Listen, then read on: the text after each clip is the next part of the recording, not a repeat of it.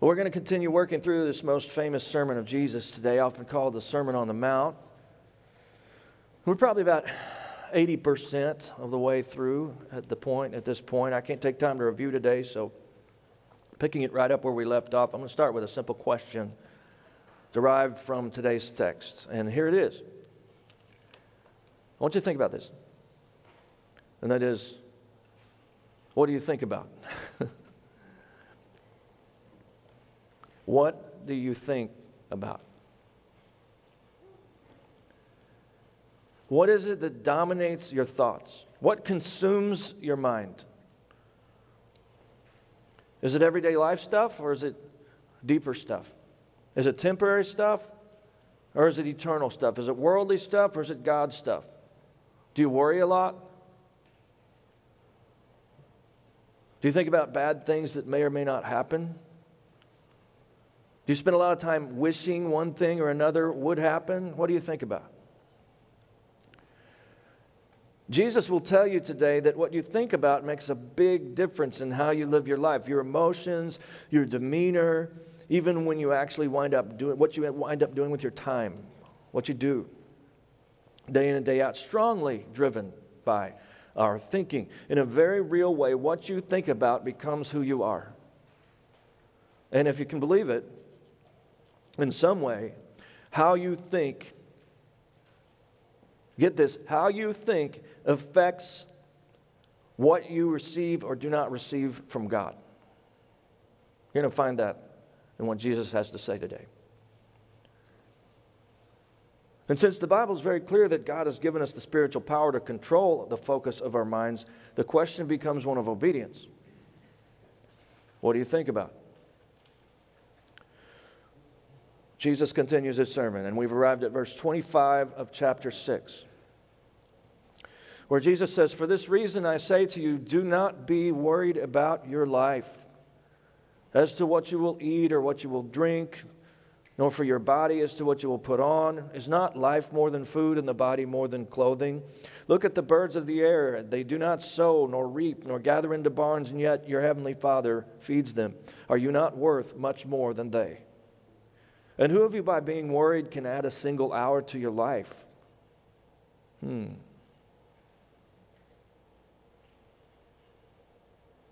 And why are you worried about clothing? Observe how the lilies of the field grow. They do not toil, nor do they spin.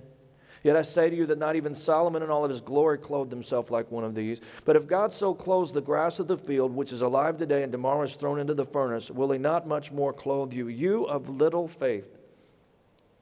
Do not worry then, saying, What will we eat? What will we drink? What will we wear for clothing? For the Gentiles eagerly seek all these things, for your heavenly Father knows that you need all these things. But seek first his kingdom and his righteousness, and all these things will be added to you. So do not worry about tomorrow, for tomorrow will care for itself. Each day has enough trouble of its own. Take note that Jesus had moved into a different kind of posture at this point in his sermon. And his tone has become less harsh. Remember that much of his message is designed to show us how far we fall short of God's law, in order that we might understand just how desperate we are for saving, saving grace. But here, Jesus is pleading with us as a parent would plead with a child. And he's not being theological, but practical. The caring heart of Jesus really starts to come through at this point in the sermon. He begins to show that he, he even cares about how we feel on the inside. Jesus cares about our concerns, and he cares that we're so very concerned. He wants to help us be less concerned about lesser concerns for our own sake because he is concerned for us. Another time, Jesus said he came to give us a more abundant life. John 10 10. As most of you know by now, I'm far from a health and wealth type preacher. However, I do believe Jesus wants us to be happy. He may not want us to have more stuff or more success or the things we often think will make us happier, but Jesus wants us to experience the kingdom of God in our hearts. Yes, even to experience a certain kind of heaven on earth, the kind that changes how we think and gives us real and lasting peace of mind. To be clear, Jesus cares about your mental health, your emotional health. And that is exactly what this section of his sermon is about. I see here at least three applications, each of which involves getting control of our minds. So here we go. To get control of your mind, first of all, shift perspective. This comes from verses 25 through 29. Jesus says it this way again For this reason I say to you, do not be worried about your life as to what you will eat or what you will drink, nor for your body as to what you will put on. Is not life more than food, and the body more than clothing? Look at the birds of the air. They do not sow, nor reap, nor gather into barns, and yet your heavenly Father feeds them. Are you not worth much more than they? And who of you, by being worried, can add a single hour to his life? And why are you worried about clothing? Observe how the lilies of the field grow. They don't toil, nor do they spin. Yet I say to you that not even Solomon in all of his glory clothed himself like one of these. Jesus tells us to shift our perspective away from concerns like clothes and food, but clearly these are only representative. While food and clothing just about covered the stuff of everyday life in the first century, in our time, Jesus might have mentioned a few other things to get his point across. Life wasn't so complicated back then, and worldly concerns could be summed up with these examples. But we might ask what other worldly concerns fit under the same point. One other area on the Lord's mind, I think even that day, might have been politics. Remember, we talked about how the different political parties were there in the crowd, such as the zealots ready to go to war. And see, the people listening on the mountainside that day were absolutely being taxed into poverty by the Roman government. They likely had family and friends who were in debtor's prison because they could not afford the policies of Rome. They were poor because of Rome, suffering because of Rome, the political power, their government. They hated Rome. And so, by inference, Jesus would have meant to say, Don't be so worried about government and politics which are completely out of your control. But regardless of what all Jesus may have had in mind, the idea was and is that temporal things are not nearly as important as we think. We can sub in COVID concerns quite easily as well. For them, it was leprosy or similar diseases. No less terrible, no less deadly. Who takes care of us? who numbers our days. How much does worry help? None. And who among us does not have stories of the providence of God? How many times must God take care of things? For us to spend less time in unhealthy, debilitating, joy stealing knots of worry and anxiety. Jesus is saying, don't worry or fret or be anxious about the stuff of everyday life. Don't worry about having what you need or what you think you need or what you would like to have. Stop spending so much time focused on the way you would like things to turn out. Jesus says, if those thoughts are the default mode of your brain, you're no different than the rest of the world, the Gentiles, as he calls them. And make no mistake, followers of Jesus are called to think differently than the rest of the world. Let's take a time out before we go on. I want to double down on the fact that you can control your mind. You can. Maybe someone's a little bothered by this idea, like if you're, if you're new and you don't know me, and, and maybe you're wondering, is this some kind of Eastern mysticism kind of, you know, thing? No. I'm here to tell you the Bible is clear that it is your responsibility as a spirit filled believer to control your thought life. You do not need to be a victim of your own mind. Jesus made it clear that we have a choice when it comes to what we think about. And if you're waiting for your mind to change on its own, you need to stop waiting and take action. You need to willfully shift your perspective from worldly concerns to the faithfulness of God, your Heavenly Father. You need to get your head up, friends. You need to get your head up and you need to see God at work. The Apostle Paul writes, Therefore, if you've been raised up with Christ, Keep seeking the things above, where Christ is, seated at the right hand of God. Set your mind on the things above, not on things that are on earth, for you have died, and your life is hidden with Christ in God. How's your mind set these days? Do you spend your time worrying about paying the bills?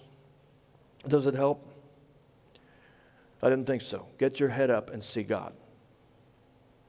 Do you think constantly about politics or how bad one president is or another?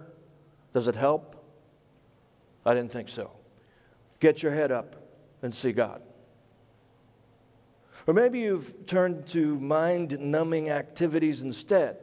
Maybe that's how you cope. There's a time for recreation, and that's healthy, but do you spend all your time thinking about how to get to the next level in whatever video game you're playing right now?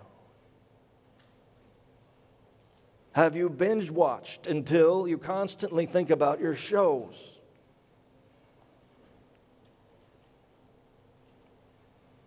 Maybe you're wrapped up in economics.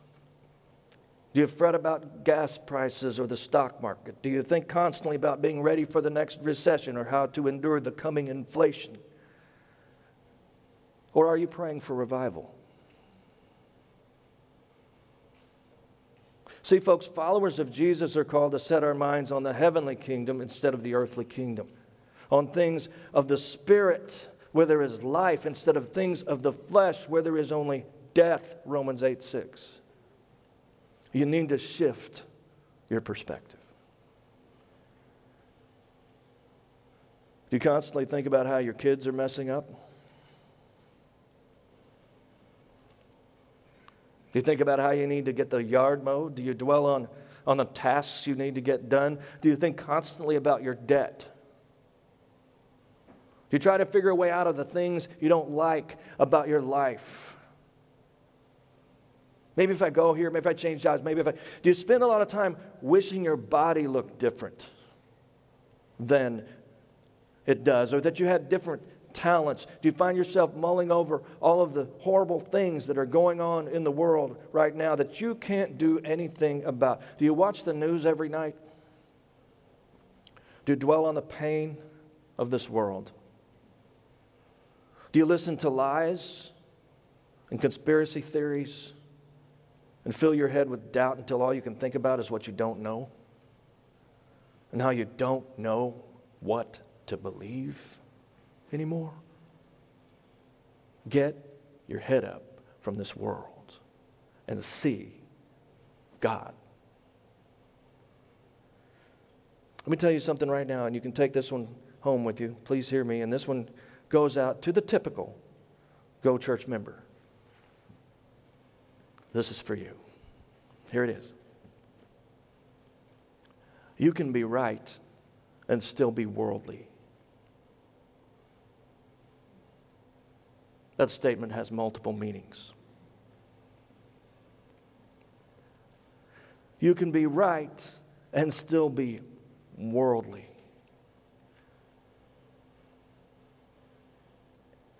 Paul says, Set your mind on things above. Jesus says, Stop worrying about all the junk and trust your Heavenly Father instead. Again, Paul says, We are destroying speculations. Well, that sounds good. Destroying speculations and every lofty thing competing with raised up against the knowledge of God. And we're taking every thought captive to the obedience of Christ. Take captive every thought. That's mind control, folks. And do you hear the discipline in those words? Every single thought. This isn't going to be easy, is it? This doesn't sound very automatic, does it?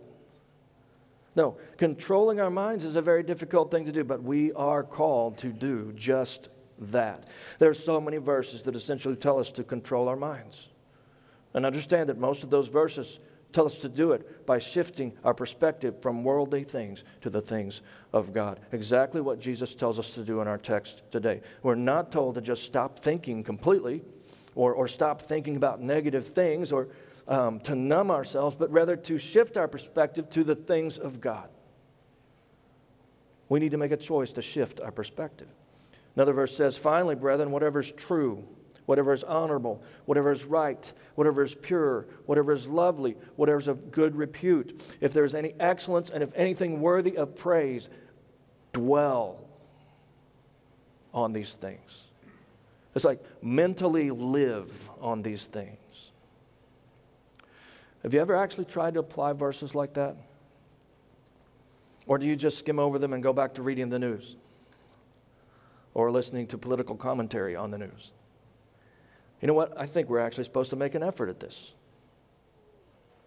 Jesus essentially said, Turn your eyes from worldly concerns and train them to look up to the Father's love and provision instead, which ultimately means we turn from something broken and negative to something perfect and positive.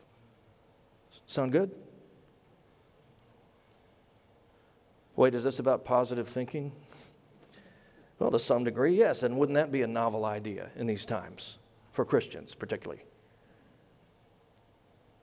Let me pause and give you an illustration about someone shifting their perspective.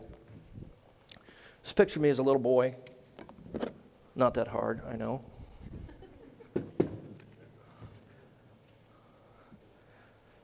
I'm out at the baseball field. Not nervous, are you?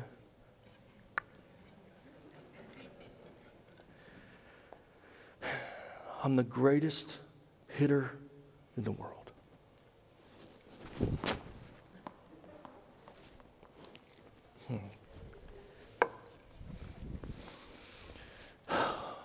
I'm the greatest hitter in the world.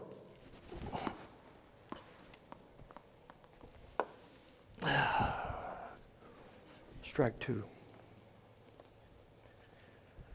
I'm the greatest hitter in the world.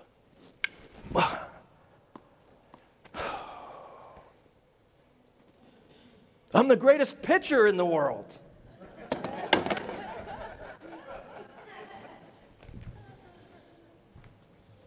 Shifting your perspective. And that's a cute illustration.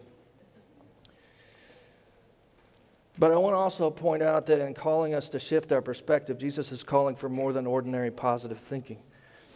And Jesus is telling us how to do this with integrity with integrity? How can we shift our perspective to something positive in the middle of a world on fire? Jesus shows us the only way. He says, You have to look to God and remember that He is bigger. The reason we can shift our perspective even now is that we can trust in the God of heaven no matter what is happening on this earth. Never before in my life have I needed to do this more than over the last year and a half. It's good to know that I'm not alone. Amen? Second, in order to control our minds, Jesus encourages us to believe God's promises. Shift our perspective and believe God's promises from verse 30. But if God so clothes the grass of the field, which is alive today and tomorrow is thrown into the furnace, will he not much more clothe you, you of little faith? Do not worry then, saying, What will we eat, or what will we drink, or what will we wear for clothing? For the Gentiles eagerly seek all these things, for your heavenly Father knows that you need all these things. Jesus makes a huge promise here. Do you see that? Even if we did not have the former promises of God, this promise of Jesus, who himself was God in the flesh, would be enough. Jesus promises essentially that God will take care of us. And notice in this part of the text that we learn the real problem behind worry and anxiety. The real problem is lack of faith. I still hear the old King James Version in my mind sometimes as if God were saying it to me directly Oh, ye of little faith. And someone said, Worry and faith cannot live in the same heart. So true. The solution to anxious thoughts is to choose believing over worrying. That may not be what your psychiatrist tells you, but that is what Jesus is telling us right here. We need to get control of our minds by believing God's promises. Now, we also need to understand who Jesus is talking to here, and we need to understand who he's not talking to. We know that his disciples were the ones who drew near to learn from his teachings, his followers.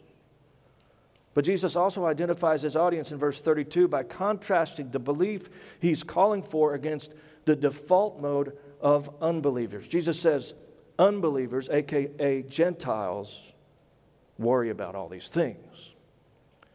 While believers, that is, his disciples, should not. In other words, believers should believe. Which, of course, makes sense. But what exactly should believers believe?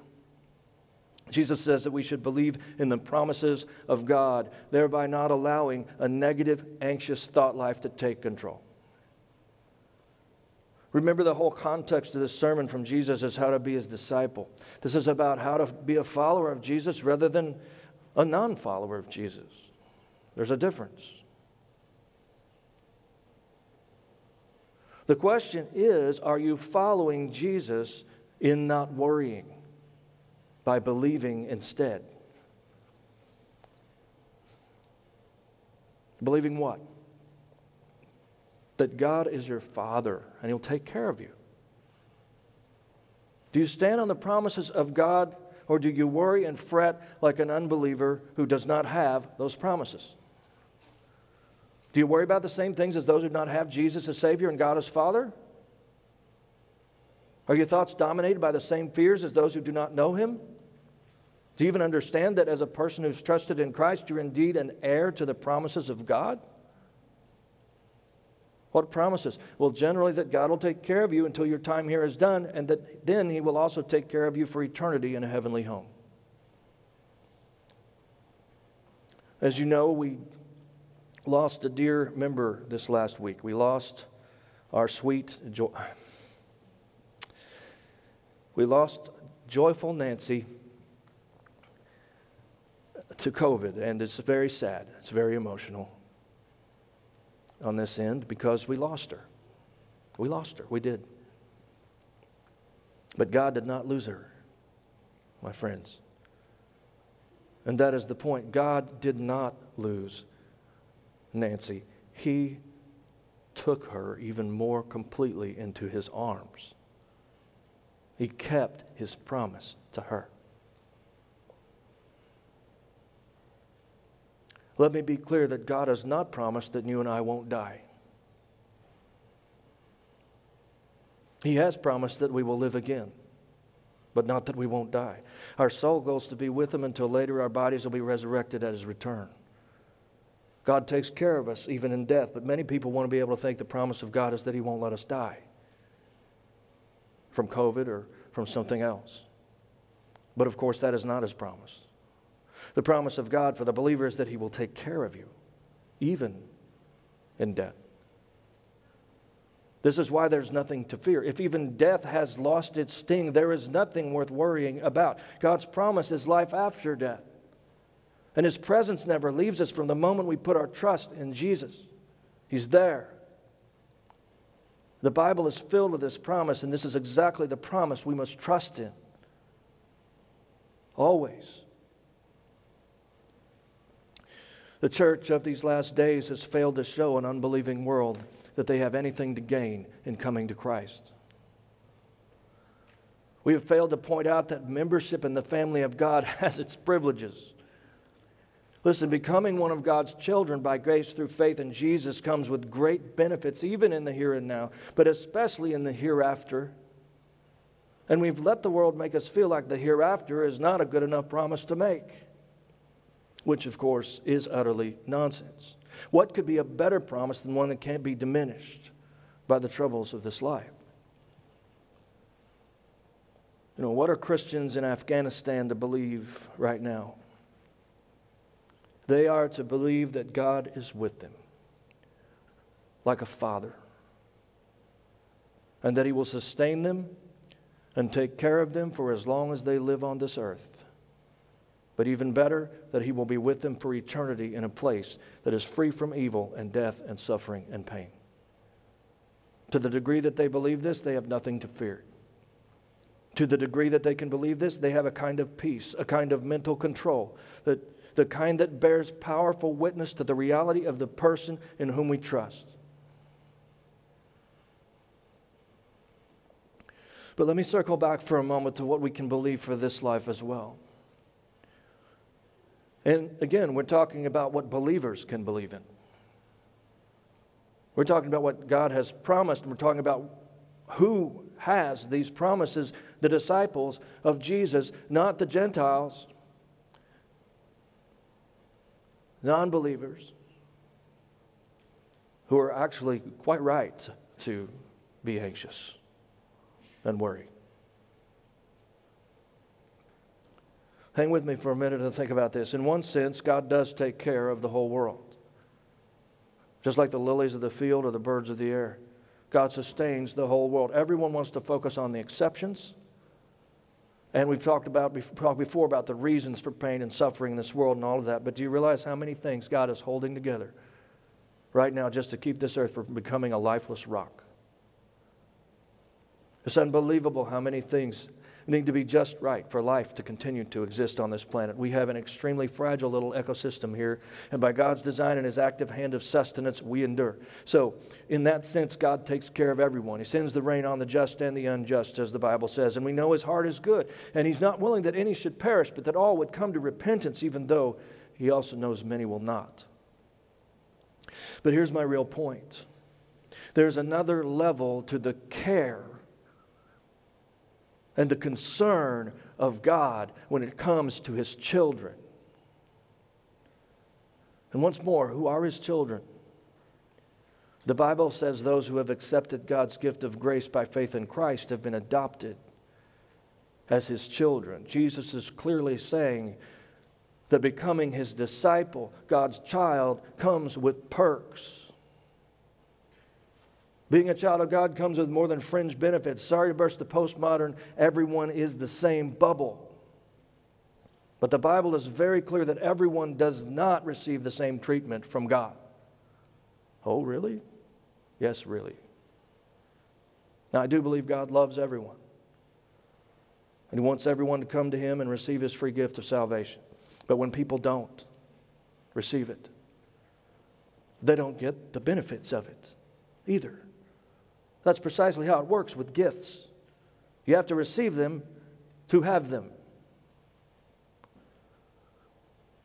We're not to be arrogant about this, nor should we promise a bed of roses to those who decide to follow Jesus, because often there's persecution and difficulty, trials, as Jesus said there would be. But look, God is my Father. Christ is my Savior. The Holy Spirit is my helper.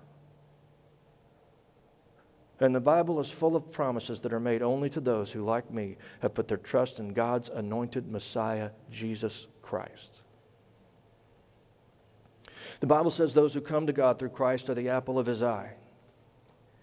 That Yahweh God rejoices over us with singing and dancing. That we are now called his dear children when before we were actually enemies. The Bible says we now may boldly approach God's throne in prayer, that He has good gifts to give us, that He has good plans and purposes just for us. And these are merely a few of the promises God has made to His children. By the way, the Old Testament promises are ours as well. We are grafted into the vine, the true children of Abraham. Fellow believers, all of the promises of God are ours in Christ. Let me close out this point by reading one of the great passages about the promises of God, which are ultimately true for those who believe. From Romans 8, starting in verse 26, the Spirit pleads for us believers, not just for everybody. for us believers in harmony with God's own will, and we know that God causes everything to work together for the good of who? Those who love God and are called according to his purpose for them. For God knew his people in advance, and he chose them to become like his son, so that his son would be the firstborn among many brothers and sisters. And having chosen them, he called them to come to him. And having called them, he gave them right standing with himself. And having given them right standing, he gave them his glory. Ever notice that? He gave them his glory. That may be the most amazing gift and promise that we have. What shall we say about such wonderful things as these? If God is for us, who could ever be against us?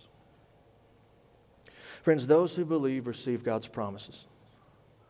We could go on and on with the promises of God, but the real key to getting control of your mind is that you need to believe God's promises are for you personally if you really believe God's promises are for you, that will change the way you look at life. Jesus says this is how you kick out the anxiety and the worry, and this is how you move forward. Believe the promises of God.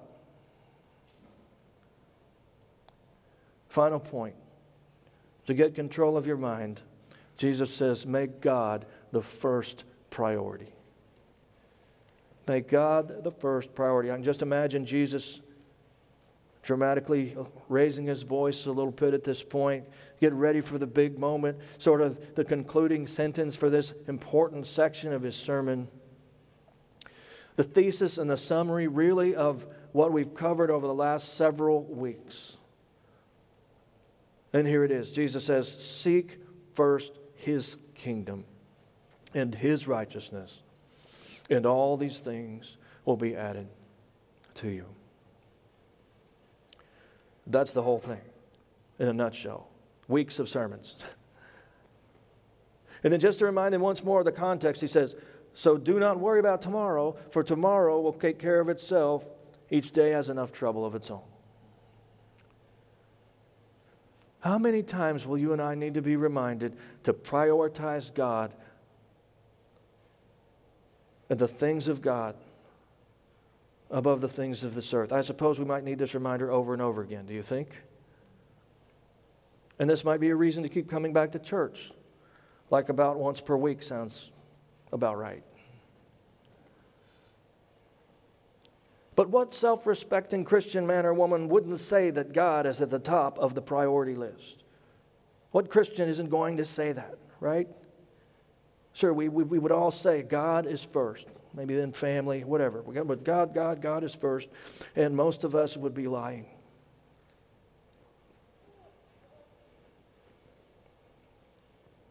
We say this because we know it's the right thing to say, and maybe we would even like for it to be true, but does saying God is first mean that He really is?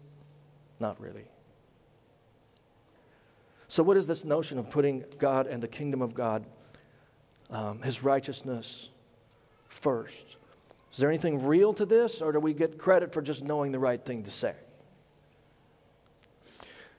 How can I know if God is first? Well, to answer that question, I'd have to get into specifics, wouldn't I? And specifics hurt. Oh, specifics, that's where I become unpopular quickly. And yet, of course, I will get specific anyway in order to make sure everyone realizes that putting God first is more than just an empty notion. What we need here is an example, something that is relevant, something that many of us need to think about. And so, here is my specific question today in terms of prioritizing God.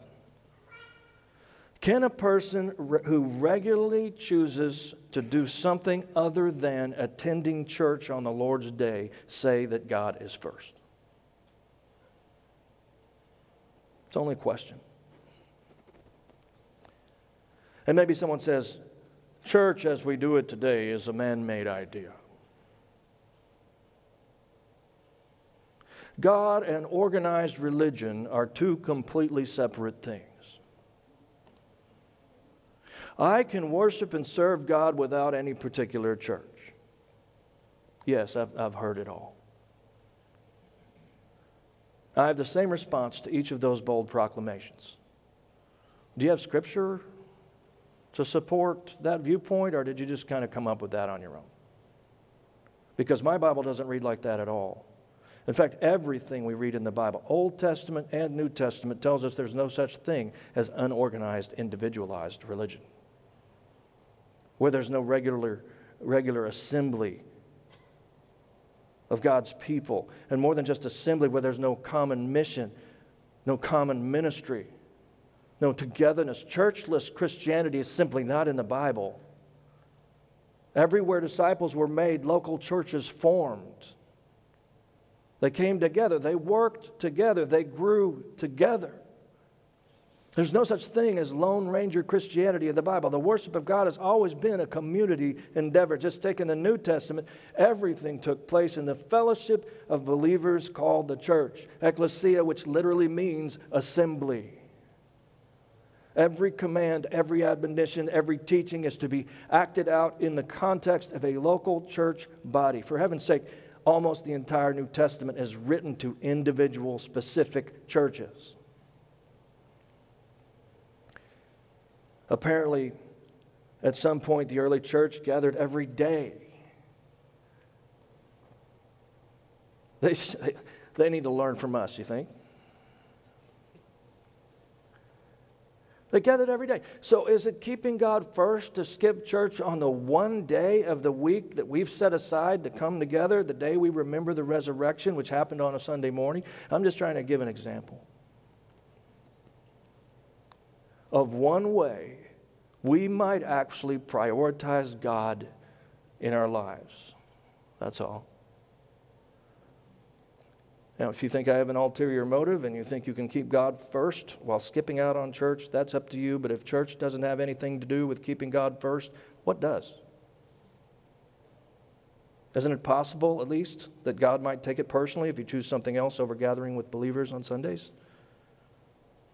Couldn't that possibly be part of demoting God to somewhere lower on the list in your life? Maybe I'm wrong. I don't know. Pray about it. One thing I do know is that it doesn't mean a thing to say God is first unless there are real, tangible ways that we're living that out. How do I know if God is first? What does it even mean to put God first? Well, it's about choices, right? How about finances? How about obedience? How about reading your Bible? How about prioritizing prayer in the first part of your day? How about serving in the church and outside the church? How about the Great Commission that Jesus left us to, to help others become disciples of Jesus? How about what you listen to, what you watch, what you say, what consumes your mind? Is God first in there? Is God first in your mind? What do you think about?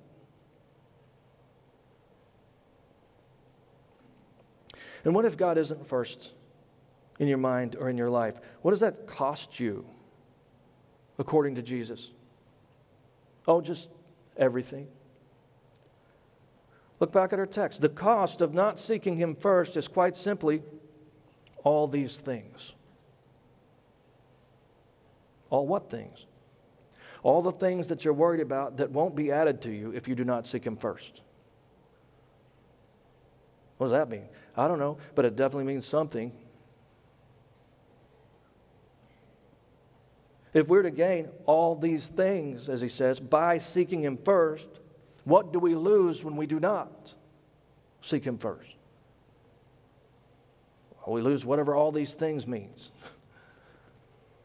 At the very least, I would say that you'll miss out on the peace of mind. You know, just contentment is all. You'll just be all riddled with worry and fear and anxiety and unhappiness. That much is clear in the context of what Jesus says, and also whatever else he means by all these things. You do know that life is better when God is first, right? Gentiles don't know this. But believers should know. Seek first his kingdom and his righteousness, his plan, his will, and all these other things will be added. So, what does it really mean to seek first the kingdom of God and his righteousness? I'm not going to delve deep into detail here at the end, but based on the context, I do believe Jesus is still talking about issues that start in the mind. Remember, right after this statement about seeking God first, Jesus goes right back to telling them not to worry. That helps us see that seeking first his kingdom and his righteousness begins in the mind, where worry also resides.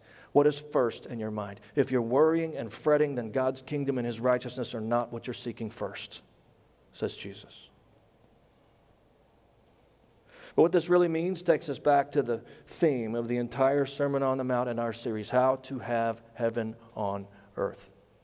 Jesus is telling them to prioritize the will of God on earth and to live out the righteousness of God in such a way as to advance or grow the kingdom of God, which we could say is to bring heaven down to earth. Our mission up until the end, when He will create a new heaven and earth, finishing what He started through us.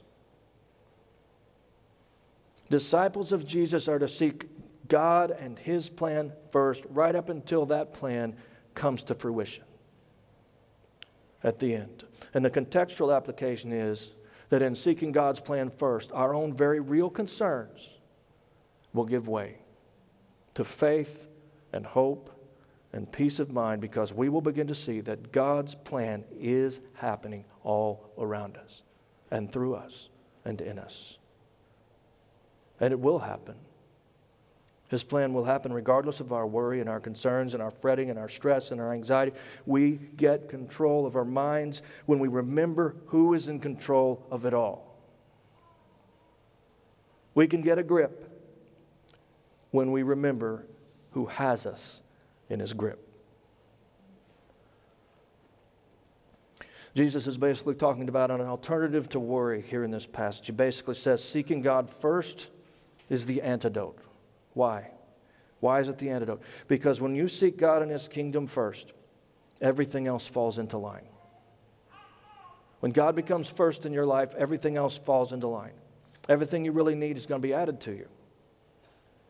And that's when you realize that God has your today and your tomorrow all figured out. You see, as followers of Christ, God's kingdom includes your care. Because you are a part of His kingdom and He cares for you. I'm reminded of something else Jesus said that he who loses his life for my sake and the gospel's will find it. Seek first the kingdom of God and his righteousness, and he will take care of the rest.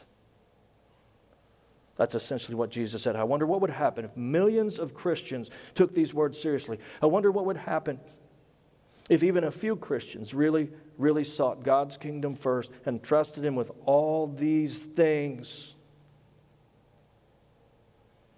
what would happen if we did that? Is that what the world's seeing in Christianity today? People are trusting God with all these things?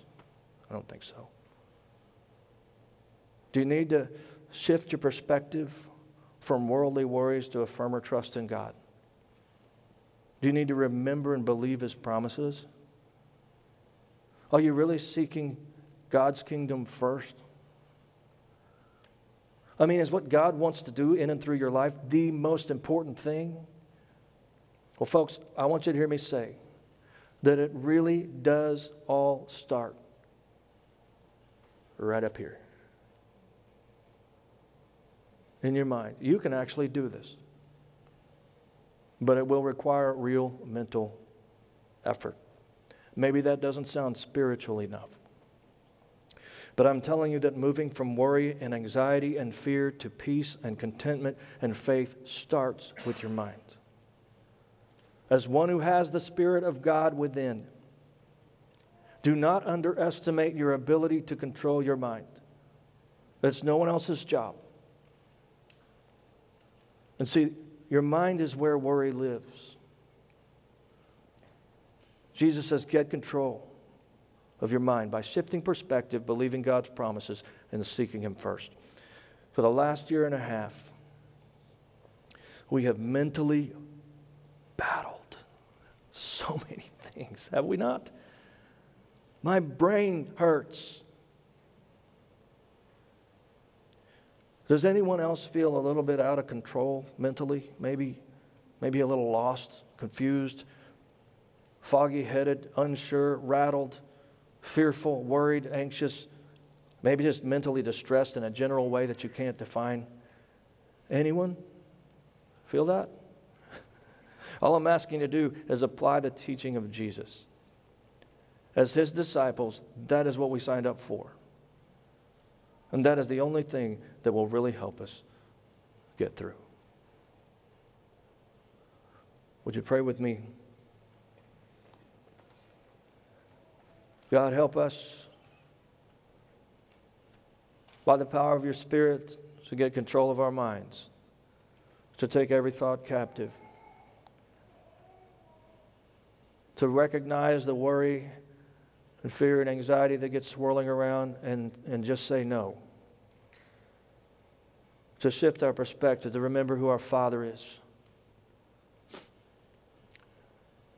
Lord, help us to remember your promises.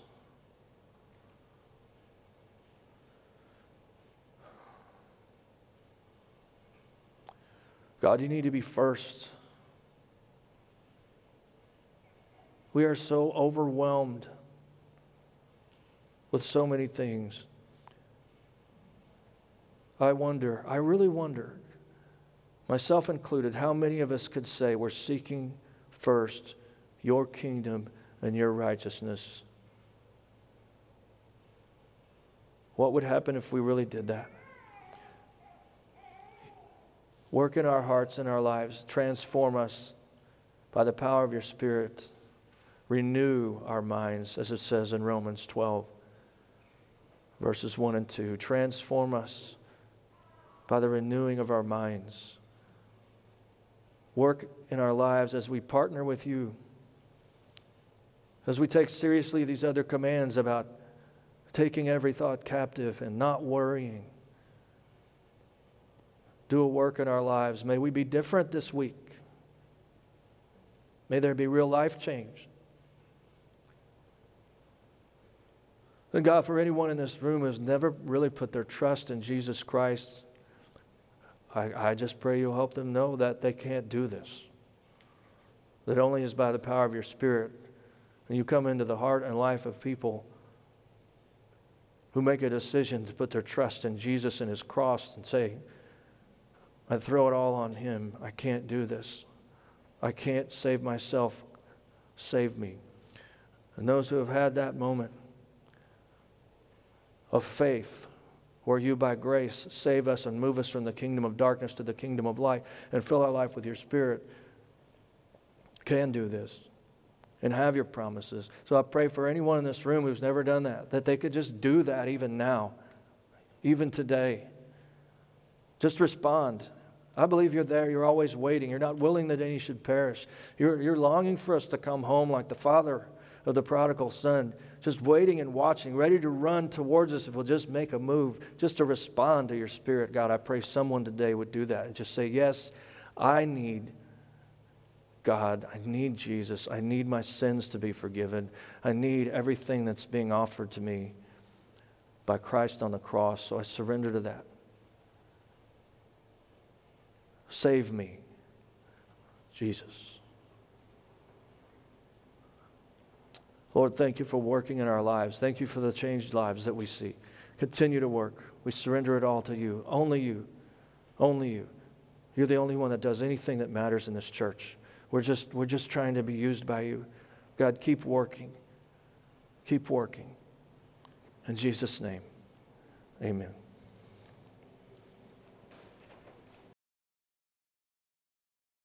Thanks for listening to Go Church's weekly sermon podcast. If you enjoyed the sermon, be sure to rate and review us. If you want to learn more about the ministry of Go Church or catch up on previous sermons, check out our website, www.gochurchpnw.com. You can also connect with Go Church on Facebook and Instagram.